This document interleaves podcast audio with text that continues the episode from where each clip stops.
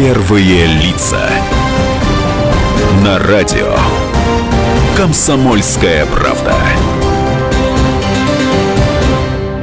Добрый вечер, друзья. С вами Роман Голованов, Роман Карманов. Это программа «Первые лица». Обсуждаем главные события и ключевые решения с теми, кто их принимает. У нас в гостях депутат Государственной Думы Денис Борисович Кравченко. Денис Борисович, здравствуйте. Добрый вечер, Роман. Вы в Государственной Думе э, пребываете первый срок. 18 а, сентября прошли выборы, и для вас это тоже была, как я понимаю, первая избирательная кампания в Государственную Думу. Расскажите, как вам работается и какой вы увидели ее Думу? Роман, действительно, я избрался первый раз, но это была для меня не первая избирательная кампания. Я избрался не с первого раза, но после избрания и в момент предвыборной кампании я полностью осознал, насколько более-менее вовремя сейчас я избрался и порадовался, что я раньше не был избран депутатом Государственной Думы.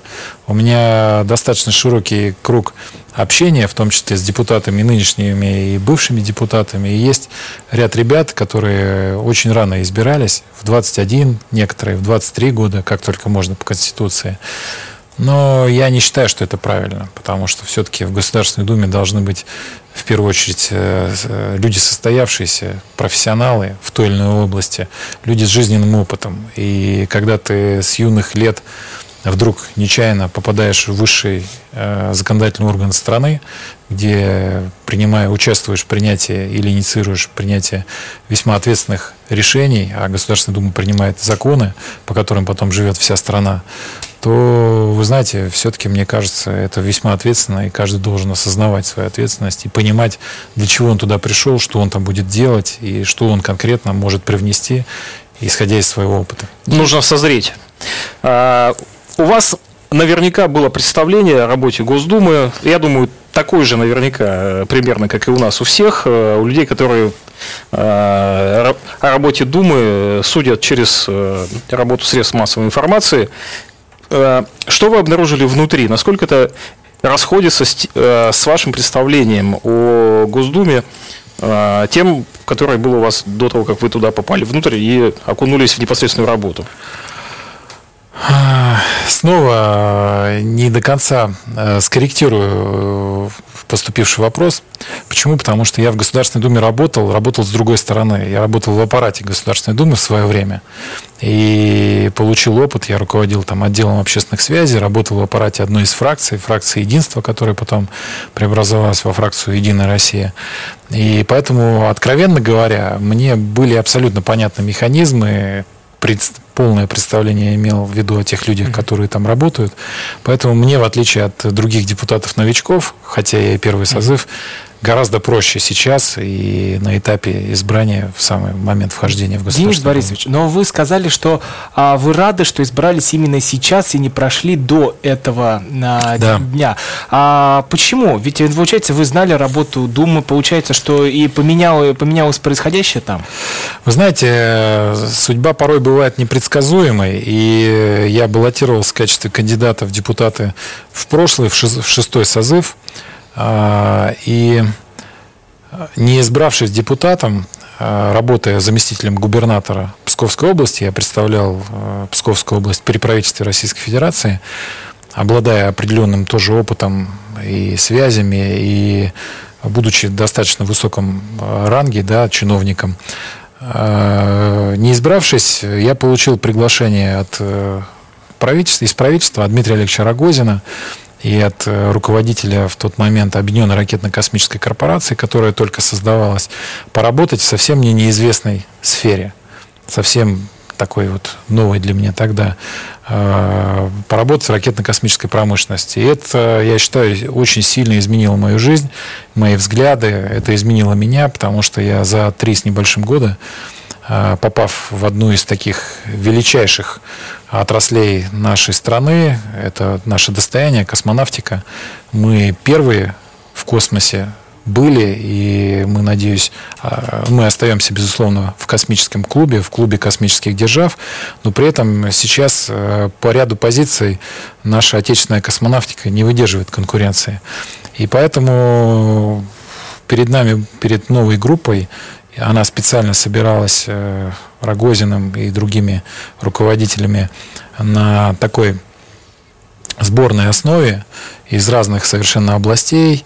И зачастую даже приоритетно считалось правильно, что группа управленцев будут привлекать часто не связ, зачастую не связанных с отраслью, перед нами были поставлены очень серьезные задачи управленческие, которые мы должны были решить. И вот мы на протяжении там трех с небольшим лет с моим участием над ними работали. Это совершенно изменило мое восприятие всего, что происходит. Я получил такой предметный, прагматичный опыт. Мы э, много работали на выездах, в регионах, в зав... на заводах наших, которые собирают двигатели, которые создают спутники, которые создают ракеты, носители, которые делают э, и конструируют э, космические корабли.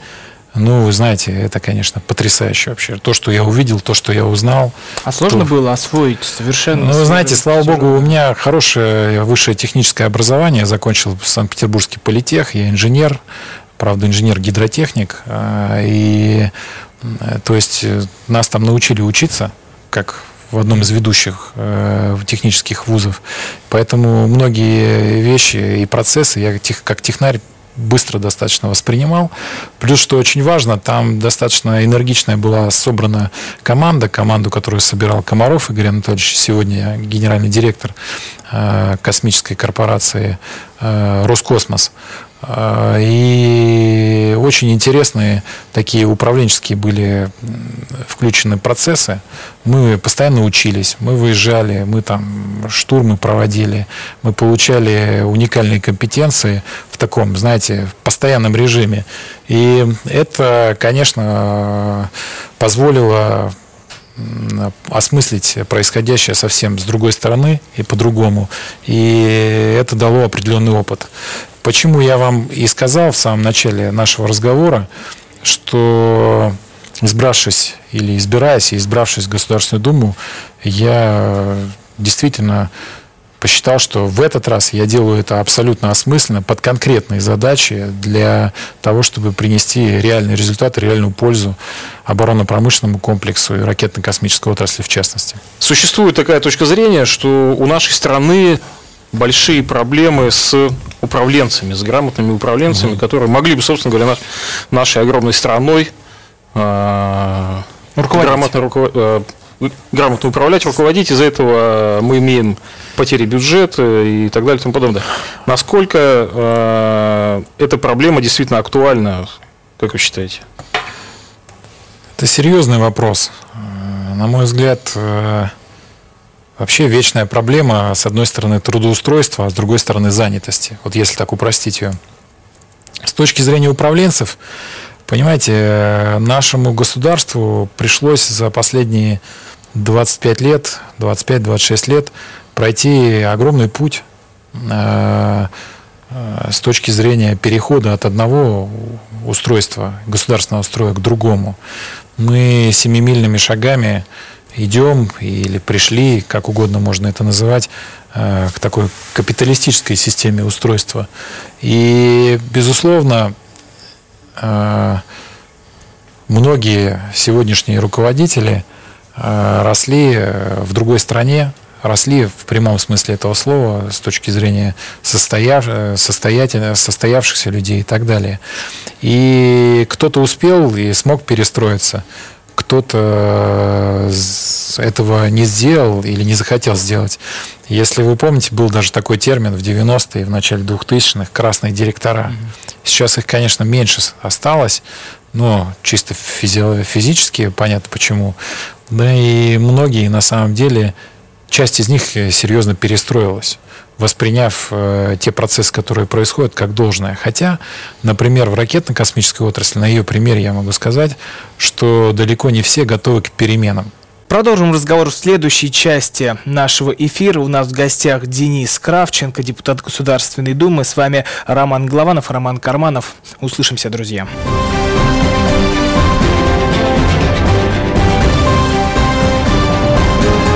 Первые лица.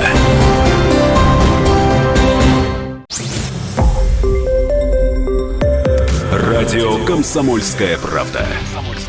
Более сотни городов вещания и многомиллионная аудитория.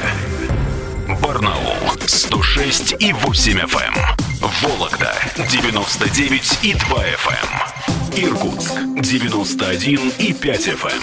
Эм. Москва 97 и 2 FM. Слушаем всей страной. Первые лица. На радио. Комсомольская правда. Продолжаем эфир. С вами по-прежнему Роман Голованов и Роман Карманов. У нас в гостях Денис Кравченко, а, депутат Государственной Думы. Обсуждаем мы нашу российскую промышленность и продолжаем наш разговор. Что происходит в целом с промышленностью в стране? Если у нас надежда на то, что мы будем э, наконец-то гордиться целыми отраслями или наконец-то опередим мировых наших э, партнеров и э, э, страны, на которые принято ориентироваться да, в, в областях народного хозяйства.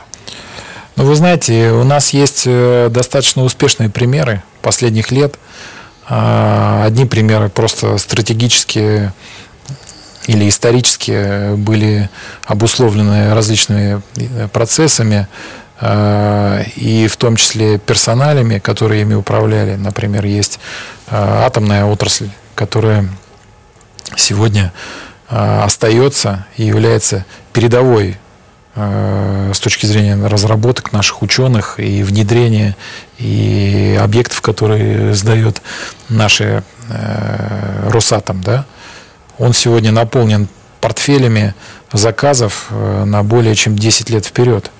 Это по оценке, ну, там конкретные цифры, там более 100 миллиардов долларов США. Эти заказы исполняют наши отечественные предприятия. И какая бы ни была там истерия на Западе, особенно сейчас, которая подхлестнула Фукусима и так далее, а наши эксперты последовательно и ученые доказывают, что атомная энергия сегодня не имеет, по сути, альтернативы для себя, а, себе а, с точки зрения КПД, а, а также с точки зрения безопасности, если действительно делать все четко, последовательно, по инструкциям правильно, да?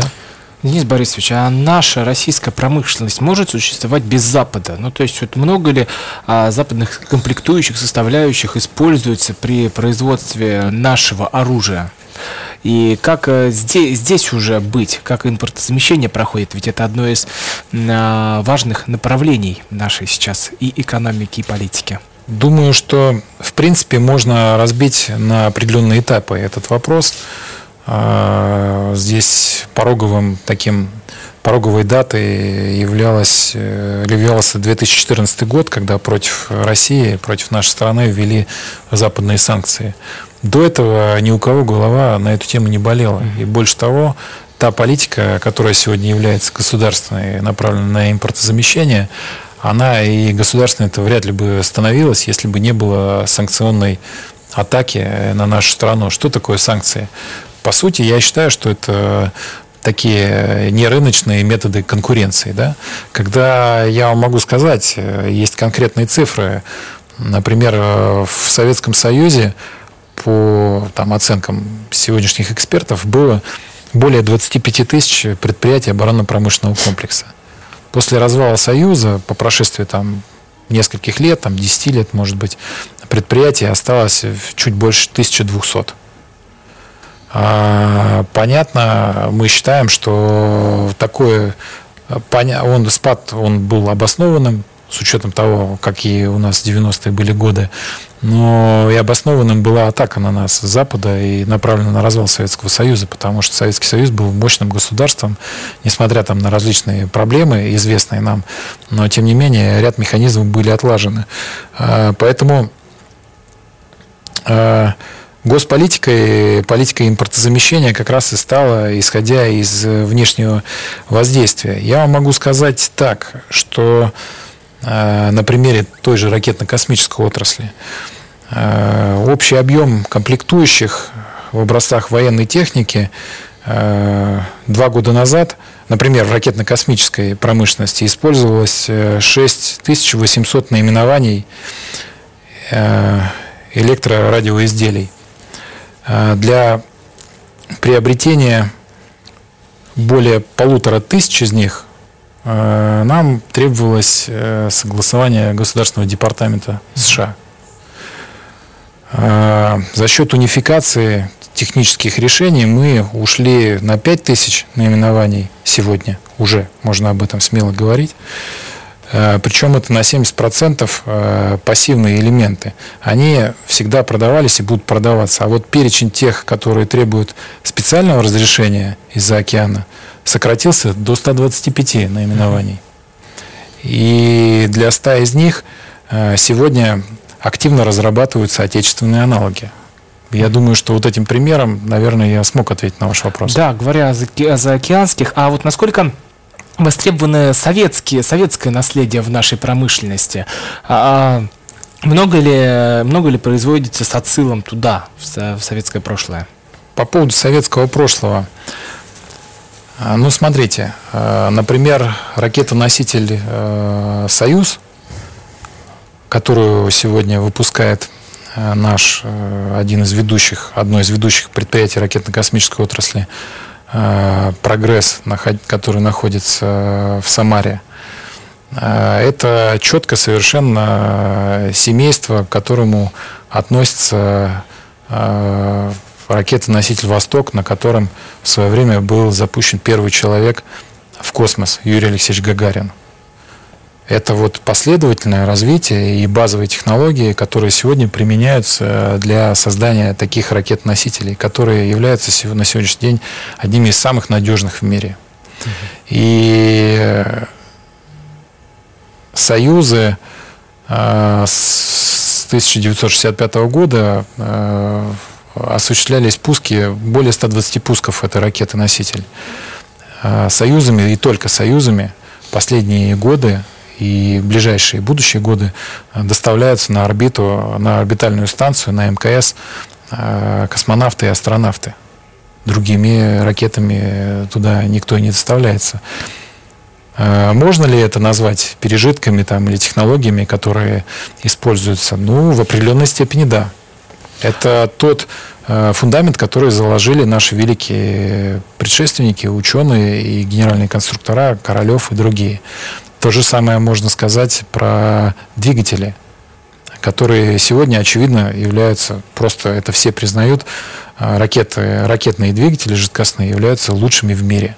Наши. Ну вот, например, а, двигатели, двигатели ракеты «Протон» Роскосмос отозвал. Вот это а, почему это произошло? Э, Что с ними не так и почему? Ну, смотрите, э, действительно... Это уже о нынешних наших разработках. Все верно, да. А, Двигатели, вы говорите сегодня о двигателях э, второй и третьей ступени, которые, я так понимаю, да, производит э, ВМЗ, это наше воронежское предприятие, Воронежский механический завод. И действительно, сегодня огромная партия достаточно отозвана. Э, Часть двигателей снимаются и уже сняты с ракет носителей, то есть они были подготовлены к пускам и ожидали своих пусков. И насколько мне известно, буквально некоторое время, совсем недавно назад, э, целая комиссия государственная выезжала на место в Воронеж, проводила анализ во главе с Рогозиным, членами военно-промышленной комиссии, там был и Комаров, и они внимательно разбирались, в чем там дело, и после чего правительство приняло решение в ближайшие 3-3,5 месяца э, двигатели эти не пускать. Так а в чем дело оказалось-то? Человеческий фактор? И мне сложно вам тут лишнего не сказать, но я там владею деталями этой ситуации. Это человеческий фактор. Человеческий фактор, причем в самых неожиданных его проявлениях. И как бы это вам правильно сказать? Мы сейчас, сейчас специальная комиссия выясняет, э, был ли это злой умысел или нет, потому что вполне мог быть. Но пока эксперты и те специалисты, с которыми я разговаривал, склоняются к тому, что без злого умысла это просто, ну, условно, был недосмотр. Нужна ли нашей стране идеология официальная? Идеологизированный человек, человек, у которого есть определенные э, внутри идеология или вера, или как угодно можно это назвать, а, безусловно, на мой взгляд, является более ответственным, и ему его жизненные принципы и идеология, как вы говорите, наверное, помогает жить. Нужна ли официальная нам идеология, как раньше? Вопрос сложный.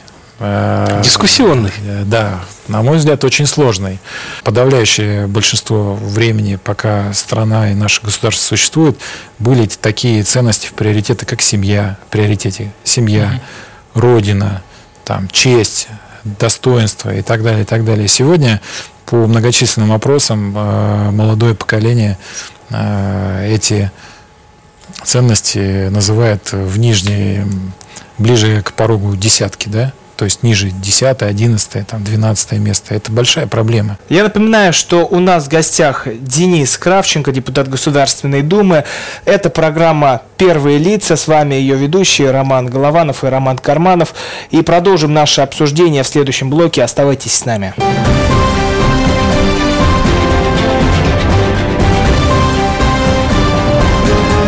Первые лица.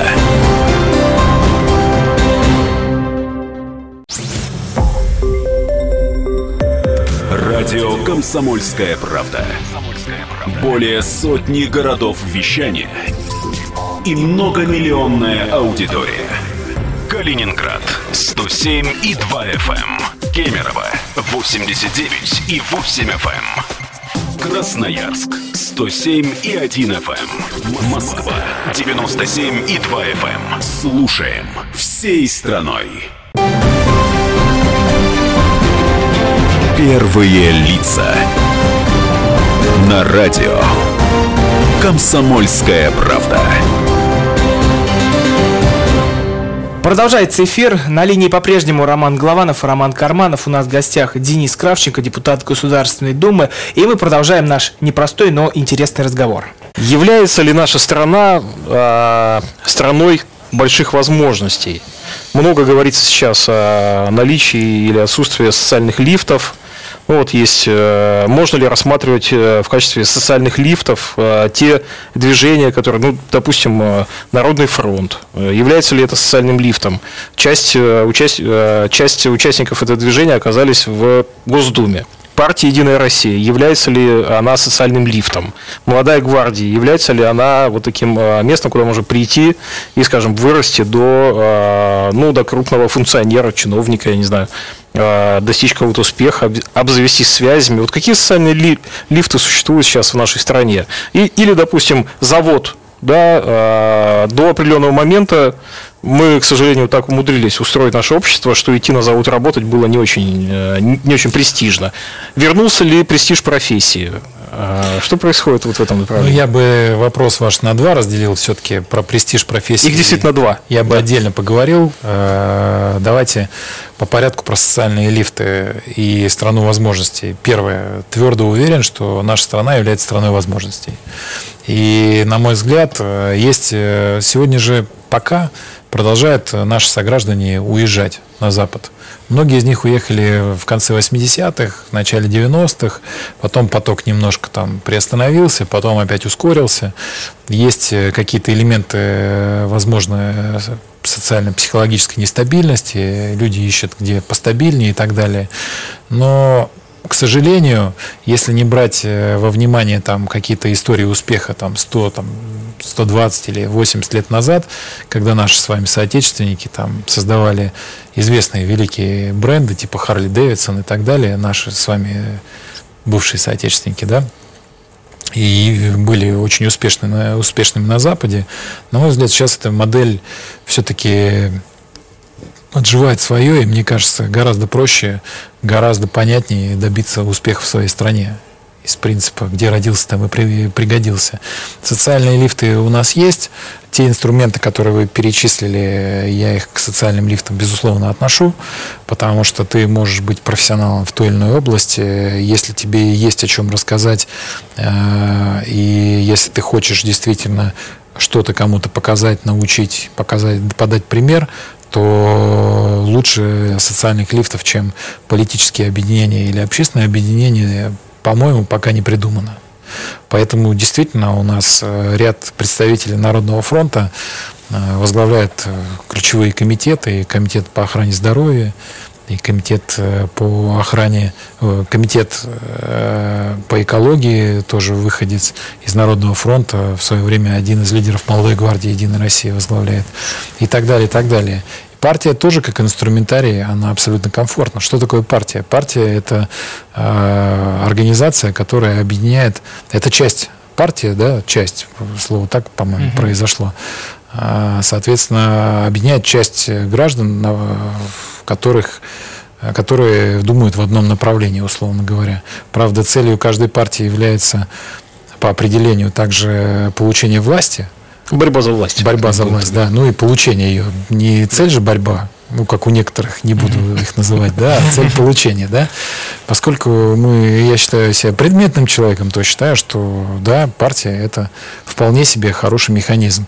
И я считаю, что э, те, кто пеняет там на блат, кумовство и так далее, тоже отчасти как-то кривят душой, потому что совершенно спокойно вот полно неизвестных относительно здесь, в Москве, да, людей из регионов, которые создали себе имя и спокойно себе подтверждают свои компетенции. Ну, как раз Народный фронт в первую очередь и дал, мне кажется, вот эту возможность говорить о том, что люди и без блата могут попасть, э, в том числе и высшие, высшие эшелоны власти. А а, в том, что касается второй части нашего моего вопроса, который касается престижа рабочих специальностей. Мы с коллегами э, в ракетно-космической отрасли большую работу на эту тему провели.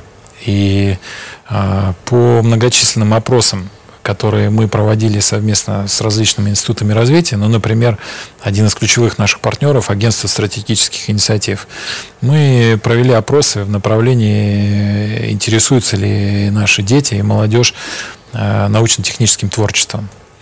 И результаты, конечно, были ошеломляющими. А, те, кто интересуется, это не те, кто уже там участвует и так далее, а просто интересуется и какой-то проявляет интерес, их оказалось из 100% всего-навсего 3-4%. Ну, а чем интересуются остальные тогда? Ну, чем угодно. Чем угодно. Компьютерными Сейчас, играми? Ну, компьютерные игры, там всякие танцы и языки. Угу.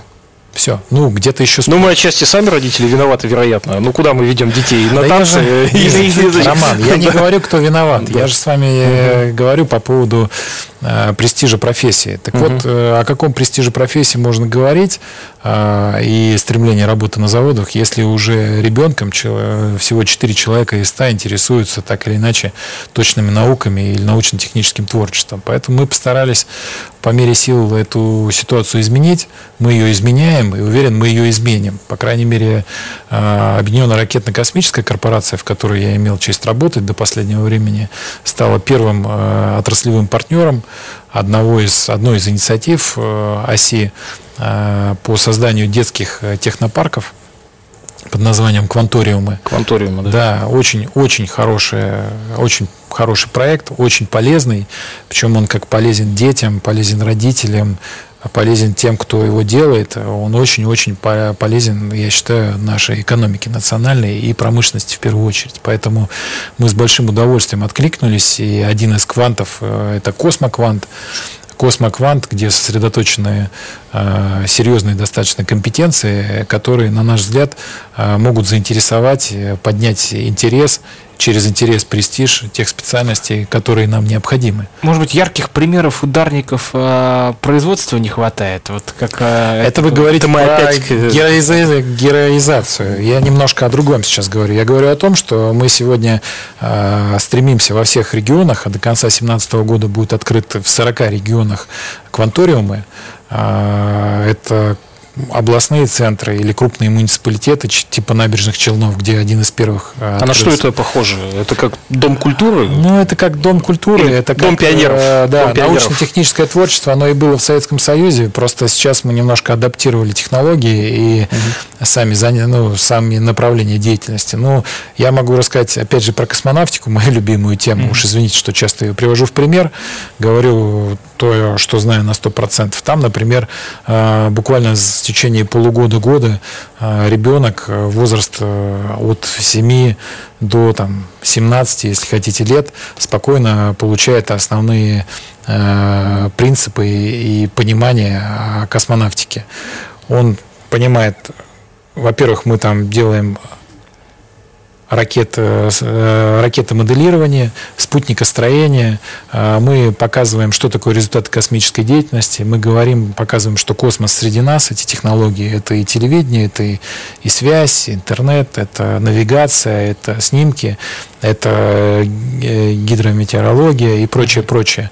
Мы показываем, как, из чего состоят спутники, как они управляются, что такое платформы, какие бывают полезные нагрузки у, на ракетах, для чего они летают туда, а, учим снимать телеметрию, запускаем эти ракеты такие маленькие, да, это делали и в Союзе, только сейчас они более умные, на полторы-две тысячи э, метров и снимаем телеметрию. Телеметрия это там скорость ветра, угу. там картинка и так далее, и так далее, давление там и прочее, температура. Вот, э, учим, э, например, стыковать космический корабль с МКС, ровно на таких же тренажерах, на которых тренируются наши космонавты. И это интересно. И этого до этого до сих пор не было. И так далее, и так далее. То есть поднимаем интерес, а дальше уже э, направляем определенными образовательными программами. Если этот интерес есть, его развиваем и ведем от школьной скамьи к вузу, через вуз, имея, даем возможность детишкам лучшим, не всем, их очень много сегодня увлекается этой историей э, в наших э, технопарках. Э, даем возможность получения практик и прямых наставничеств и работы над конкретными работами в лабораториях конкретных на предприятиях ракетно-космической отрасли. Или, например, такой же индустриальный партнер предприятия КАМАЗ в Татарстане. У них прекрасный совершенно Ну, сейчас я думаю, что многие наши слушатели, конечно, думают о том, как попасть в эти технопарки, я думаю, что первый вопрос, надо, надо ли за это платить, а, существует ли там блат и так далее. То есть я думаю, что эти вопросы, конечно, сильно... А, я думаю, если время. наши слушатели зайдут в интернет и наберут э, кванториум в том городе, где он живет, он угу. получит эту информацию. Очевидно, есть такие площадки в Москве. Их э, пару штук пока будет больше. Есть такая площадка в Подмосковье, в Королеве мы ее развиваем, и там будет ключевой компетенция как раз космонавтика. Это такой научно-методологический центр наш будет. А доступ абсолютно бесплатный, абсолютно доступный. Единственное, на что мне жаловались мои знакомые, коллеги, что в Москве, например, это большие очереди просто.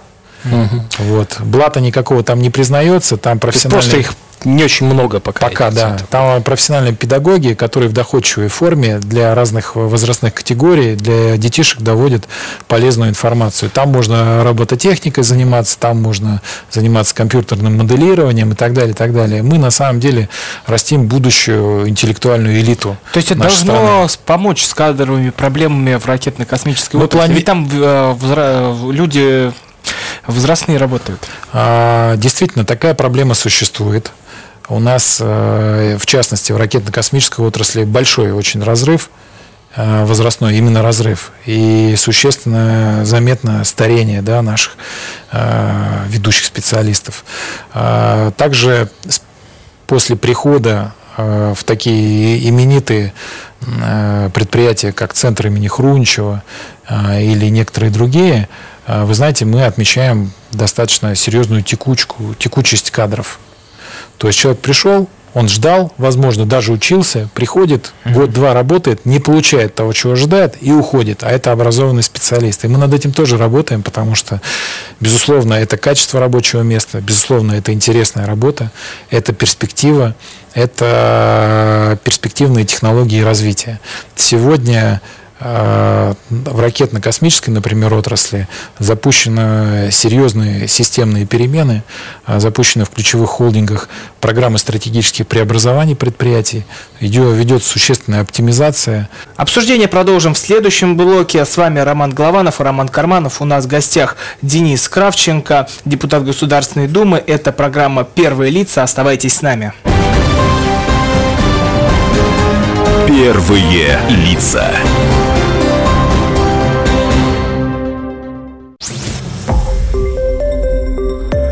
Радио «Комсомольская правда». Более сотни городов вещания и многомиллионная аудитория. Керчь 103 и 6 FM. Севастополь 107 и 7 FM. Симферополь 107 и 8 FM. Москва 97 и 2 FM. Слушаем всей страной. Первые лица. На радио. Комсомольская правда. Возвращаемся в эфир. С вами по-прежнему Роман Голованов, Роман Карманов. У нас в гостях Денис Кравченко, депутат Государственной Думы. И переходим мы э, в следующий, завершающий блок и возвращаемся к нашему разговору. Денис Борисович, вот мы говорим о промышленности, а хотелось бы поговорить о нашем сельском хозяйстве. Вот на съезде «Единой России» Медведев заметил, что санкции надолго и ни на каких западных лидеров э, рассчитывать не нужно, и на американские выборы ориентироваться не стоит. Вот как вы думаете, для наших аграриев санкции это хорошо или плохо, и что им нужно сделать, чтобы их продукты попадали на прилавок? Знаете, здесь, наверное, правильнее говорить не про санкции, а про контрсанкции. Потому mm-hmm. что санкции, они введены по отношению к нам, а государство реагирует, защищаясь, защищая свои рынки или ограничивая а, поставки из-за рубежа а, в ответ на введенные санкции. Угу. И, безусловно, наши аграрии, насколько мне известно, по крайней мере, очень этим довольны и удовлетворены. У нас прекрасные показатели. Во-первых, ну, так, общие, я вам могу сказать, например, все вы знаете, ну вы оба, Роман, знаете, uh-huh. я думаю, о том, что мы ведущие по продажам оружия да, в мире. Uh-huh. Соответственно, мы там номер два, уверенно держимся, все нормально. А знаете вы о том, что, например, э, оборот от продажи э, сельскохозяйственных продуктов в прошлом году превысил э, объемы продажи оружия? Это конкретный факт. То есть мы сегодня, ну, мы, во-первых, лидеры по экспорту зерна, одни из лидеров.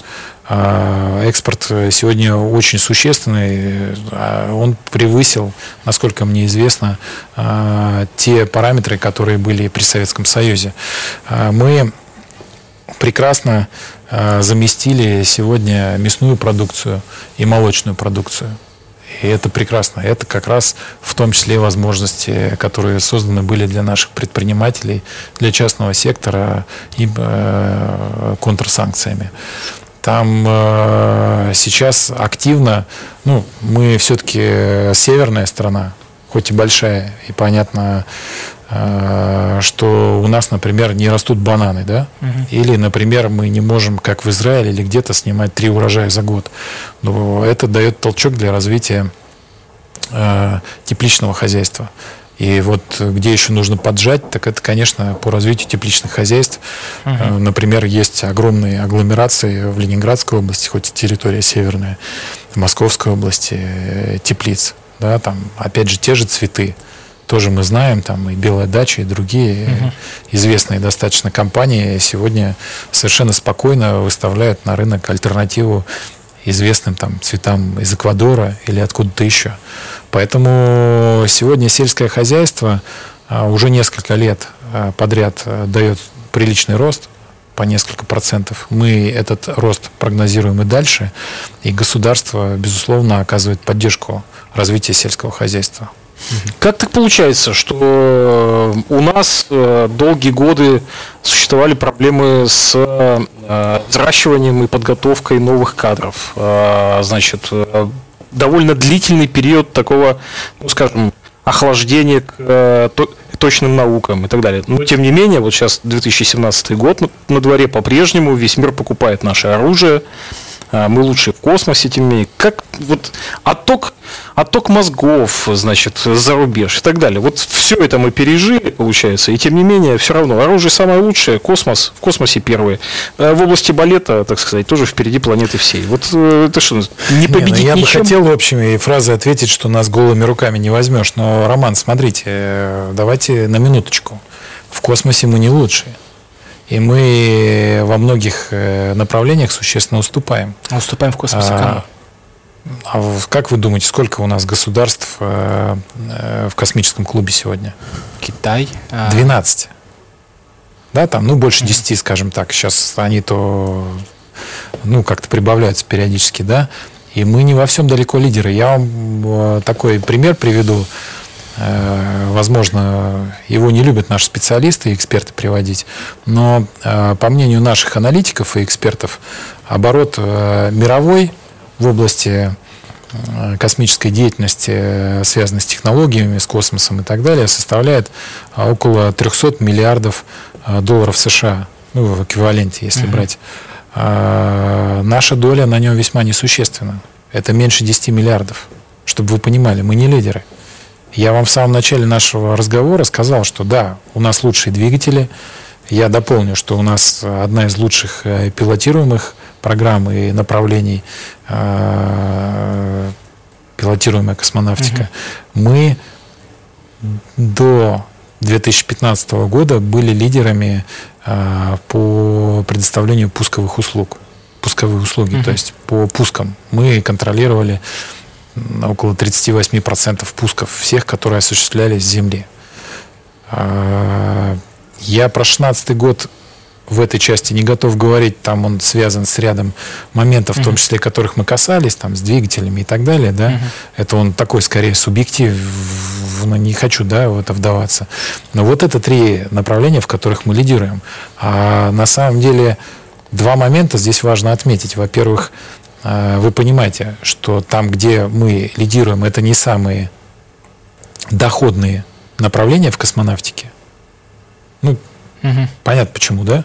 Потому что что такое ракета? Это э, топливные баки и полезная нагрузка, ну и, собственно, тело, да, само полое э, ракеты-носители. И наверху лишь маленькая ее часть, это есть полезная нагрузка. Полезная нагрузка там, извините, как могут быть космонавты при пилотируемых пусках, так могут быть спутники или там что-то на МКС, условно говоря. Так вот, мы действительно делаем то, что доставляет хорошо и пока еще практически лучше всех и конкурентно, в том числе ракет-носитель «Протон», двигатели которых сейчас отозваны, а, потому что она конкурентна и по цене, и по качеству. Это одна из самых надежных ракет-носителей. Мы сейчас разбираемся с качеством и что произошло да, с этой партией конкретной движков. Но а, надо понимать, что деньги-то основные в полезной нагрузке. То есть спутник мы вывели на орбиту, а дальше он зарабатывает деньги. И с точки зрения создания спутников э, мы не самые лучшие. А, завершая наш разговор, хотелось бы понять, вот как нам выйти на а, первые позиции и в промышленности, и в, се, и в сельском хозяйстве оставаться лидерами, и вот космическую отрасль взять. Что вот нам нужно? Может быть, здесь как-то образовательные моменты? Ну, я могу пошутить. Э, на самом деле нам нужно, чтобы... Э, тут многие эксперты расходятся во мнениях, надолго ли санкции, э, скоро ли их отменят и так далее. Есть разные на эту угу. точку точки зрения на этот момент. Э, нам, наверное, нужно, чтобы санкции не отменяли. Угу. И мы тогда перезапустим нашу экономику и промышленность. А, потому что, находясь на углеводородных э, доходах, когда бюджет сформирован больше, чем наполовину до последнего времени, а, исходя из получения прибыли от продажи сырья на Запад, ну, как мы можем? Это а банановая республика. Нам, конечно, от этого нужно уходить и сильно сокращать часть бюджета, которая именно от этого зависит. Нам нужно улучшать, увеличивать производство, нам нужно развивать малый и средний бизнес, который в западных странах составляет существенную часть дохода да, бюджетов. А, нам нужно это делать. И сегодня государство к этому нас ведет и стимулирует.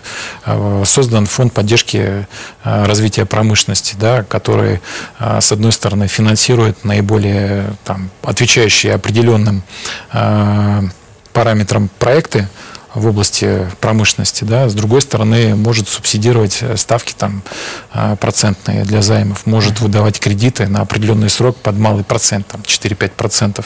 Это один из инструментариев, который сегодня весьма эффективен. Другой вопрос, что он пока только набирает обороты, но вот такие вот стимулы институты развития сегодня запускаются в нашей стране. Я считаю, что это очень хорошо и здорово. Вы спросили, Роман, меня, почему же, вот как же у нас там лучшее? Я, во-первых, сказал, что пока не лучшее, но и не худшее. У нас конкурентоспособное, в том числе и вооружение, которое себя неплохо показало в Сирии, например, да, это и высокоточное оружие наши ракеты, и э, истребитель нового поколения, да, который достаточно четко себя показал, да, и в том числе на таких вот точках напряженности на мировой арене мы показываем свою конкурентоспособность. А залог в том, наверное, что все-таки эти отрасли э, такие как оборонно-промышленный комплекс, ракетно-космическая отрасль, атом, они весьма консервативны со своими традициями, и, слава богу, они удержали адекватное состояние, а сейчас просто им нужен толчок и осовременивание. Денис Борисович, спасибо вам большое. У нас в гостях был Денис Кравченко, депутат Государственной Думы. С вами были Роман Голованов, Роман Карманов. Всего доброго. Всего доброго. Первые лица.